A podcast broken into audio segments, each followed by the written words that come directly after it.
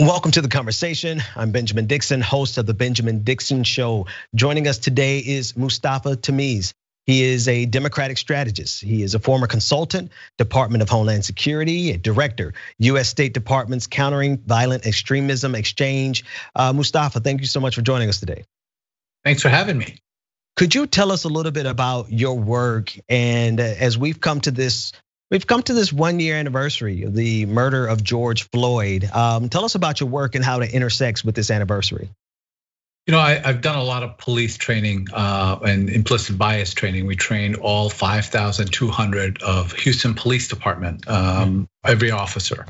And our, training is different in that uh, we do experiential training. Uh, we put officers in the shoes of uh, community members, members of the victim family, members of the press, members of the elected body, and as if they walked into a community meeting after an incident. Mm. And we do real life scenarios. And the idea is to basically put them in the shoes of others. And, and as they do, to, to build um, empathy for what others are, are are, are, are seeing and facing uh, in case of these tragedies. And, and that's been a very effective way of not just training, but, but trying to change the culture uh, yeah. inside police departments. You know, as we you you discuss those things, it has the um, it reminds me of the diversity and inclusion movement that happens across the country in, in corporate America.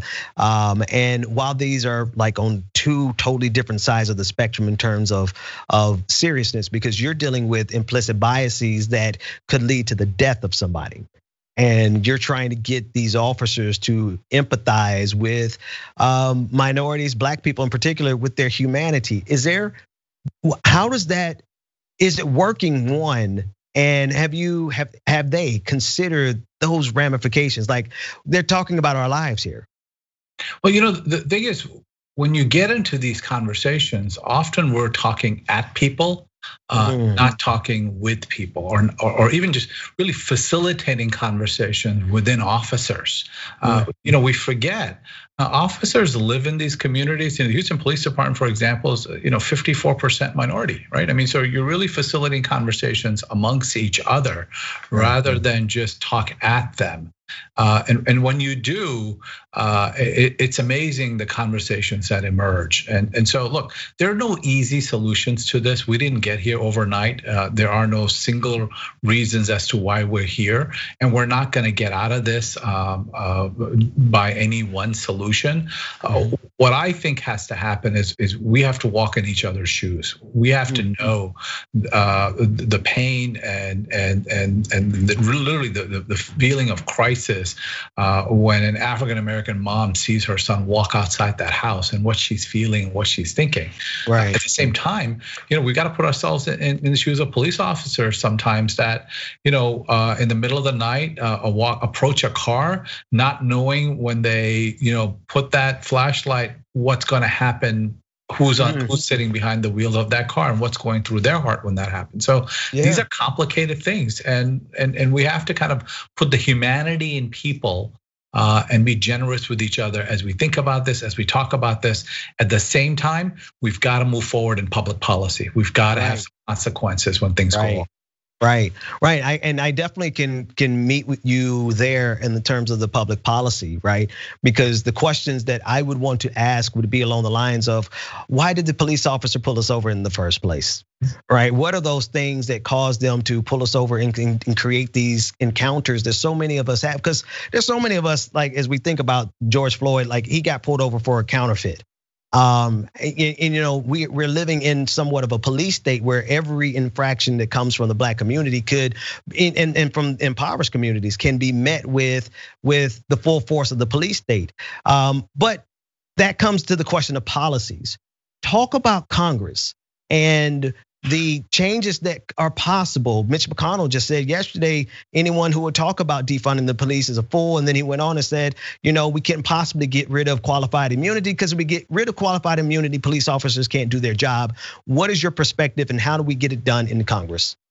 Well, look, uh, uh, you know, doctors don't have qualified immunity. Um, I can go on and on. A number of people don't have qualified immunity, and I think it's a worthy conversation to have. Uh, I am very optimistic um, because I know Congresswoman Karen Bass, who's the former chair of the Congressional Black Caucus. What most people don't realize is that she's also the, the former Speaker of the California Assembly. Mm. here's somebody who's been working on this issue since the early 70s. She's someone who's patient, somebody who has been an experienced legislator. Uh, she, she has the the the temperament to work the legislative process and work both sides of the aisles to make this happen. Uh, uh, you know, Senator Cory Booker, uh, who, who who's not someone who's um, you know, just articulate, as people say. They, they hear his speeches and his passion, but someone who you know lives uh, still to this day uh, in Newark, right, and lives in, in, in that challenging environment and understands that this is important not just as a black man uh, or as a senator, but someone who still you know could be stopped and, yeah. and, and something can happen. And then and lastly, I, I Senator Tim Scott, uh, who uh, is uh, you know continually working on this and. Right and then the rapport that the three of them have built with each other uh, to say that we're going to work through this. Uh, President Biden has put a, a, a, big focus on this and, and given time and and and really uh shed the light on this. So I, I feel very optimistic that the, okay. the three of these individuals under under President Biden that something's going to happen uh, and something and what does that something what does that something look like is it are we looking at getting rid of qualified immunity or are we are we you know because one of the things george floyd's family said um, on roland martin um, a couple of, you know last week it was just last week that was the year anniversary they said they would not attach their names the name of their of their brother George Floyd to a piece of legislation that isn't effective. So to you, what is an effective piece of legislation that you would expect to get out of those three congresspeople? Well, what I think is important element of qualified immunity is accountability.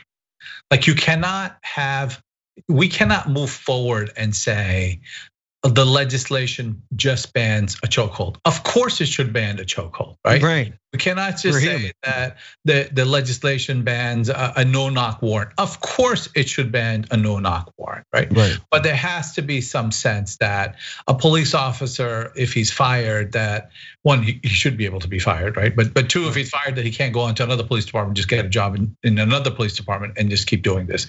We right. have to find a way that there's accountability to this, and then we can put a stop to the madness once we know that we've got a, a, a bad actor. Uh, yeah. So there has to be some kind of a, a way to come uh, to this.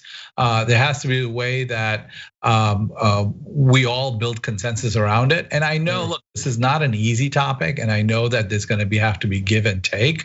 The families have been very clear that they want some, you know, that, that they want some type of a qualified immunity in this, but I, also think that there's a recognition that we cannot be at a stalemate forever that right. something has to be done. And even if it's incremental that something has to be done. And, and i for one find that we can't reach this point in history and basically stop at uh, we tried really hard really really hard but we couldn't get the republican vote so we're done. We, we did well, i think that's just acceptable i just think it i, I just yeah. think that we've gone through so much and yeah it, it, we just can't have that happen again. You know, and and because the, the, stakes are a lot higher, and Republicans are playing for keeps. Um, I am curious from from your perspective of your work as you're working with these police officers. Um, are they? We only have about, about two minutes here, but I want to circle back to the first question. Do you see a disconnect in in how they perceive the humanity of black people, um, or, or or you see more humanity there than maybe we give them credit for? You know, you, here, here's what I've learned, right? I, I think that whenever we see a group of people as monolithic, we all make the mistake. When police officers will see any group of people as monolithic, they make the mistake. And when we see all police officers as monolithic. We make the mistake. I think there's good and bad in each of us. I think there's systemic problems in the system. And we have to stop talking past each other and looking for some tangible solutions. We've got to do training that changes culture within yeah. departments. And I think we have to tackle this. And it's going to take us some time to get through this. Yeah. And there won't be one, there's no silver bullet in this. We've got to, we need each other yeah. to get through it. And we've got to get past the partisanship to get there. And it's hard, but it's worth it. It's worth it. Just, just uh, thank you so much um, for your time, uh, Mustafa. It, it, was definitely a pleasure meeting you and hearing about your work. Um, thank you, and tell the people how they can get up with you. But also, I just want to make sure that you relay the message. They're the ones with the guns. You know, we we may be talking past each other's, but they are the ones with the guns. Tell the people how they can get up with you. Well, the best way to get a hold of me uh, is on Twitter. Um, you can find me Mustafa Tameez on Twitter. It has become the modern day way of us to publicly yeah. communicate. And, awesome. and, I will and I'll say this uh, that there's a big debate on this country about how we police uh, ourselves, right? Yeah. But at the end of the day, we need police officers, and the police officers need us. We've got to work this out. Mustafa, thank you so much for joining us. Thank you. Welcome back to the conversation. I am Benjamin Dixon, host of the Benjamin Dixon Show. I'm joined now by Robin Bravender. She is a policy correspondent for The Insider. Robin, thanks so much for joining us. Hey, thanks for having me. The pleasure is ours. Uh, so I was reading the possibility of Donald Trump, like it's a nightmare scenario. Um, it is it is every liberal's worst dream that Donald Trump would somehow not only win in 2024, but he could govern as president of the United States from prison. Am I hearing, did I read that title correctly? Absolutely. Um, it was a, a question that came up in our reporting. And so we decided to ask some constitutional law experts, and their answer was a resounding yes, it's no problem. And in fact, it's been done before. Uh, okay, so there's two absurdities there. Let's start with the first one. It's been done before. Who, how, when, where, and why? so Eugene Debs ran as a socialist candidate uh, back in, in 1920. He was serving in an Atlanta prison. Um, he actually did pretty well. Um, got got a small slice of the voting electorate, did not win. Um, and then Lyndon LaRouche ran in, in 1992. He was serving a sentence for mail fraud at the time, um, but he was a bit of a fringe candidate. Mm. Okay, so I, you know, I guess there's a fondness in my heart for Eugene Debs uh, because he did say if he if there's a criminal element, he is of it. Uh, so I, I, definitely get his position there. Uh, little socialism insider. Um, so tell us more from the liberal perspective, like. Because I, I, say from the liberal perspective, because this sounds like it's written to actually terrify liberals, um, people who wanted to get back to normal, wanted to get back to brunch, and just wanted some peace and calm. But now they have in the back of their minds a lingering fear that this man, if everything went wrong, he could be president from prison. It's been done before. How could it happen now? Yeah, it's absolutely possible. And um, of course, we we know that no charges have been filed against Trump, so this remains very theoretical. Um, mm-hmm. but you have a lot of ongoing legal investigations into him, some which appear quite serious. At the same time, he's telling his advisors that he wants to run in 2024. Mm-hmm. Um, so if if those things collide, um, he could run. There is nothing in the Constitution that bars someone in prison from running for president, as we know. Um, it could get complicated, and we talked to folks about the logistics. Um, he he couldn't have campaign rallies from prison. He would have to rely on surrogates. Um, and then and then he could win and potentially govern from from prison if if necessary. He would need to take the oath of office. He could do that from anywhere. We saw we saw Lyndon Johnson take his oath of office on Air Force One. So there's precedent for some of these things. Yeah, no, it's terrifying. Um, it's terrifying because we could totally see this play out just like that. Um, we could see it play out where Donald Trump has Trump Jr. and Eric Trump um, at the rallies while he's in a jumpsuit. So we could see this playing out in a really uh, possible fashion. But first he has to get convicted in the first place. I mean, I think there there's more of a chance for Donald Trump to win presidency from behind prison for than to actually see him be held accountable for the things that he's done. So talk about it from that perspective. to what degree should people be concerned at this level when there's very seldom any accountability for rich white men in this country? It is seen as extremely unlikely that Trump will be convicted. Of course, a lot needs to play out um, before any of this happens. Mm-hmm. Um, but he's facing serious charges in New York and in Georgia. Um, some of the things we we discovered in our reporting is uh, the pardon issue. So if Trump were to be convicted, if it's a federal crime, he could perhaps pardon himself. he could perhaps designate the White House as his prison cell. He might have that power. So a lot of interesting hypotheticals to, wow. to think about here. Um, another thing that that came up that legal professors told us is um, Trump could use this prospect um, to run again. So if he if he in fact went to prison, he could say. Um, I'm gonna I'm gonna try to run to get myself out of prison. Although that seems like a long shot. It seems like he wants to run anyway. Stranger things have happened, though. You know, you think about you you you think about Donald Trump becoming president in the first place. I mean, he's rich, we get that, but I mean, he he presented in the exact opposite way that anyone would expect the president of the United States to have some requirements, right? You have to have something some standards, and Donald Trump didn't have to worry about that. So he made he made it all the way to the White House on an absurdity. That's why somebody that's why this article exists because stranger things have happened. So is this something that you feel um, they should be concerned about? And if so, what can be done? What does this say about how Democrats should approach politics? Yeah, absolutely. I, I don't have advice for Democrats, but um, you know, it absolutely can be can be done. And and if Trump has shown us anything, it's um, it's that he is willing to test the bounds of of the Constitution and the law. Um, mm and and folks who know the Constitution and politics well said, you know, we we've learned to to not count anything out with Donald Trump.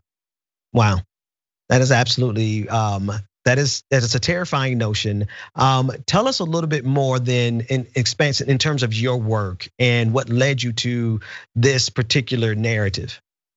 Yeah, it's interesting. We had this this started back when Trump was still in office and and folks were asking what happens if he won't leave. This is one of those outlandish questions that um, that people were asking at the time. So they said, "What what if Trump won't leave? Would would Secret Service um, be responsible for dragging him out?" And unfortunately, it didn't come to that. But Secret Service agents at the time were talking about it, and they weren't sure what the answer would be. Um, so we know Trump left willingly. Um, that led us to do some reporting about Secret Service uh, and whether they would have to guard him if he went to prison. And that was another thing former agents were talking about. And they said, wow. absolutely, if Trump winds up in prison, the Secret Service would would be charged with protecting him. So one thing led to another, and here we are fascinating to think that their careers could lead them into prison uh, in order to serve, you know, their capacity as Secret Service agents. They would have to become essentially prisoners. Um, what does this say? I mean, I think underlying this conversation really is this this real fear that our system isn't really built on much other than our agreements. And that if you get somebody like Donald Trump in power who ignores those agreements, then it's almost like there's no adult in the room and everyone's looking at each other like what do we do next? And we're in uncharted territory. Do you do you get that sensation as you observe and as you speak to all these people involved uh, on the federal level? Yeah absolutely. I mean if you talk to democrats in congress they say trump really showed where the limits of the constitution are um, and a lot of Democrats were hoping for massive reforms after Trump. As you know, we haven't seen much of that, and, and there is absolute gridlock on Capitol Hill. But um, Trump Trump really did show what the limits are and, and what the um, problems are with with the Constitution. But it doesn't look like a lot is going to be done about right. it. Right. So we have the situation where everyone's looking around and realizing there's no adults in the room, but they don't want to do anything to fix it. Let's talk about really briefly what are some of the things that Congress could do just as a matter of of their constitutional authority to actually fix some of these problems of having a strong man like Donald Trump who if we get a strong man in power who ignores the norms and institutions all the way to the point where they don't leave office we don't really have protocol of how to solve that. So, what are some of the things that Congress should be addressing when we look at these very serious issues? Yeah, well, congressional Democrats would tell you um, there is a lot they want to do to um, to increase the the checks and balances and increase Congress's role. Um, Trump really did strengthen the the reach of the executive branch. Um, and Congress has always has always been willing to do that before, but but Trump is a, a different creature, um, and a, a, lot of Republicans are unwilling to do anything that would be seen as retribution against him. So again, wow. we're probably not going to see a lot of action on that front. Wow, and so in order to, it's that's strange because they see the problem. Um, and I think people do understand the scale of the problem. Like we're, we're really talking about the whole ball game here, the American democratic experiment, and we're testing it. Uh, we're doing a stress test with Donald Trump, and the institutions are looking like, well, yeah, maybe we can accommodate him. But I guess my next question would be, can they accommodate the next iteration of him? What's coming next? Because Donald Trump, a lot of the things he didn't get accomplished was because he was an oaf. But what about the next strong man who's very efficient? Is anybody talking about that? Yeah, I, I get the sense on on Capitol Hill that their their current concerns are are still Trump, and there's you know there's a concern from Democrats about what happens if someone else likes that uh, comes like this in the future. Um, we've seen what can happen in terms yeah. of of the executive power, um, but then then they talk about well, there's potentially Trump again in 2024. So it's it's not so much a, a hypothetical as as Trump coming back yeah. for the moment. Coming back and then not only that, not only will he be able to come back, um, but he would potentially be able to do so even if he's incarcerated. Uh, Robin, you have written like this. This story rather is so terrifying, especially when you think about some of the priorities of a lot of people across this country. Um, thank you so much for coming on and discussing it. Tell everyone how they can get up with you. Oh, absolutely. Uh, you can follow me on Twitter. Um, it's just at R Bravender or email me anytime, rbravender at insider.com. Awesome. Thank you so much for joining us. Yeah, thanks for having me.